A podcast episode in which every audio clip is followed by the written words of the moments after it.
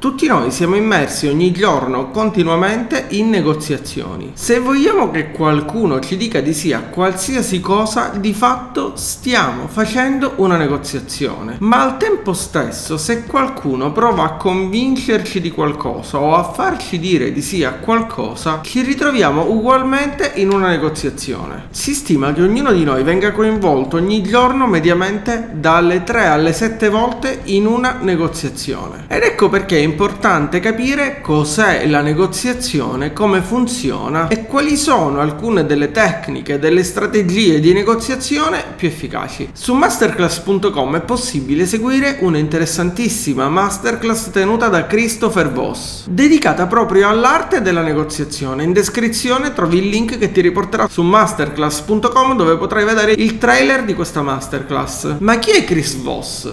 Chris Voss è un uomo d'affari, autore ed accademico americano, ma soprattutto è un ex negoziatore di ostaggi dell'F B I ed è il C E O di The Black Swan Group. Come spiega Chris Voss, dunque, lo stereotipo della negoziazione è che se una persona vince, l'altra deve automaticamente perdere. E quindi di fatto abbiamo una persona che batte un'altra persona, una persona che prevarica sull'altra persona. In realtà la negoziazione non è questo. Ecco perché questo viene definito da Chris Voss uno degli stereotipi legati al mondo della negoziazione. In realtà, infatti, una buona negoziazione si ha solamente quando vi è una collaborazione fra i due interlocutori. L'avversario, infatti, non è mai l'altra persona, ma la situazione di cui si sta parlando, l'oggetto della conversazione. La controparte, infatti, ha semplicemente una o più difficoltà e sta lottando con alcuni aspetti dello stesso problema che hai tu nel momento in cui stiamo negoziando, nel momento in cui stai negoziando. Ed ecco perché in una negoziazione, spiega Chris Voss, bisogna sempre collaborare al fine di risolvere il problema. Bisogna lavorare insieme all'altra persona.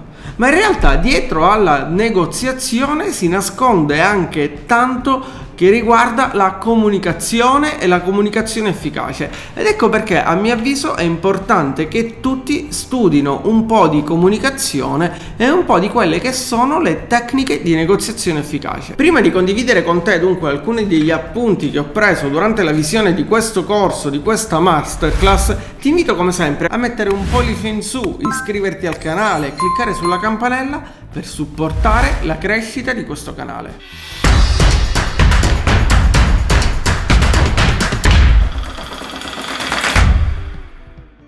La prima cosa da fare quando ci troviamo in una negoziazione, e più in generale quando instauriamo una comunicazione con qualcuno, è capire quali sono le regole della persona con cui stiamo parlando, quali sono le sue credenze, qual è il suo sistema di valori. E questo non significa che dovremo adottare quello che è il suo sistema di valori, quelle che sono le sue credenze, oppure quelle che sono le sue regole. Significa semplicemente prendere consapevolezza e conoscenza di qual è il sistema che guida la persona con cui stiamo parlando. E al tempo stesso, se riusciamo a capire quali sono le regole che segue quella persona, quali sono le regole, il linguaggio utilizzato da quella persona, possiamo anche sfruttare lo stesso linguaggio a nostro vantaggio. Possiamo sfruttare quelle regole in qualche modo contro il nostro interlocutore. Una delle tecniche forse più conosciute nel mondo della negoziazione e nel mondo della comunicazione è la tecnica del mirroring,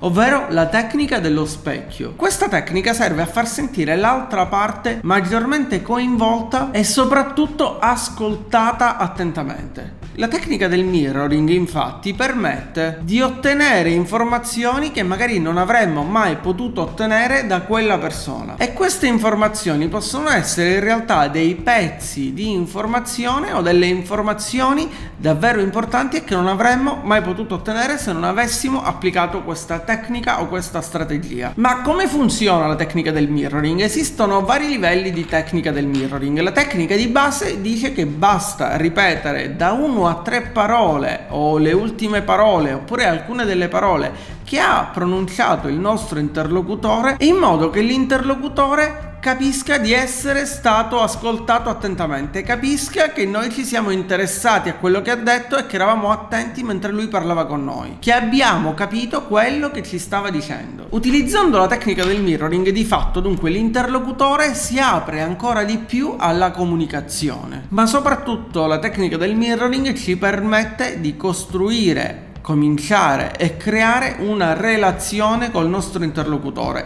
proprio perché ripetendo alcune delle parole di quello che lui ci dice ci permetterà di far capire all'interlocutore che stiamo davvero ascoltando quello che lui ha da dirci. Quando ci mostriamo interessati infatti a ciò che ci dicono le altre persone, quando ci mostriamo sinceramente interessati a quanto ci viene detto, se cerchiamo di imparare da ciò che ci viene detto dalle altre persone e soprattutto se siamo positivi, faremo in modo che quelle persone con cui stiamo parlando si aprano ancora di più con noi e ci diano maggiori informazioni, vogliono continuare a parlare con noi e a raccontarci le loro sensazioni, i loro problemi, le loro difficoltà o il loro punto di vista su un determinato argomento. La tecnica del mirroring può essere applicata anche alle obiezioni. Quando si riceve un'obiezione, infatti, ed a proposito di obiezioni ti consiglio di guardare il video che ho pubblicato su questo canale dedicato proprio alla gestione delle obiezioni, te lo lascio linkato nelle schede. Trasformando l'obiezione in una domanda possiamo sfruttare la tecnica del mirroring ripetendo quanto ci è stato detto dal nostro interlocutore. Banalmente, se pensiamo all'obiezione del prezzo, quindi se ci viene detto è troppo caro, possiamo utilizzare la tecnica del mirroring ripetendo credi che sia troppo caro? E questo, oltre a far sì che l'interlocutore capisca che stiamo ascoltando ciò che ci sta dicendo, ci permetterà di ottenere maggiori informazioni, perché attraverso la domanda apriremo una porta all'interno della comunicazione col nostro interlocutore che farà sì che l'interlocutore ci spieghi perché per lui il prodotto e il servizio di cui stiamo parlando è troppo caro. Dobbiamo poi stare attenti quando parliamo con qualcuno a come rispondiamo e a come ci poniamo col nostro interlocutore. Se infatti rispondiamo in maniera diretta, trasformiamo il dialogo in uno scontro, mentre attraverso il mirroring diventeremo la persona che aiuta la controparte a risolvere il problema. Se ad esempio ci viene fatta l'obiezione, come dicevo prima, del prezzo troppo alto, se noi diciamo non è vero che il prezzo è troppo alto, oppure forse per te è troppo alto, ci mettiamo in una posizione di contrasto. Se invece ripetiamo attraverso la tecnica del mirroring la stessa obiezione che ci è stata fatta, diciamo quindi pensi che sia troppo caro, automaticamente ci poniamo in una situazione nella quale l'interlocutore capisce che vogliamo lavorare con lui al fine di risolvere il problema. Un'altra tecnica estremamente efficace nel mondo della comunicazione e nel mondo della negoziazione è la tecnica del labeling, ovvero dell'etichettatura. Etichettare ciò che ci viene detto. Ma come si fa ad etichettare ciò che ci viene detto? Che cosa significa applicare la tecnica del labeling? Significa Significa utilizzare delle osservazioni verbali, e questa viene considerata da Chris Voss una delle competenze più importanti che ognuno di noi dovrebbe acquisire. Come si fanno allora queste osservazioni verbali? Dobbiamo utilizzare delle frasi in realtà che sono già pronti, e queste frasi sono: mi sembra che tu sia, sento che, mi è sembrato di capire che. Quindi aggiungere quelle che sono le emozioni che abbiamo catturato o che ci è sembrato di percepire durante la conversazione. In pratica dobbiamo riuscire a cogliere le emozioni e le dinamiche che si muovono all'interno del nostro interlocutore mentre ci sta parlando, mentre ci sta raccontando qualcosa oppure mentre ci sta proponendo qualcosa. Attraverso il labeling dunque riusciamo ad innescare nella mente del nostro interlocutore una riflessione che in automatico disattiva la negatività e ci permette di costruire una relazione. Al tempo stesso ci permette di raccogliere maggiori informazioni informazioni, quindi di aumentare la nostra influenza nei confronti dell'interlocutore. Attenzione però ad utilizzare questa tecnica con frasi come io sento che, oppure mi sembra che, perché inserendo la parola io all'interno della tecnica del labeling automaticamente inseriremo anche nella mente del nostro interlocutore l'idea che noi siamo più interessati alla nostra prospettiva rispetto che alla sua prospettiva. Quando si usa questa tecnica inoltre non bisogna mai inserire ulteriori informazioni, non bisogna mai cercare di spiegare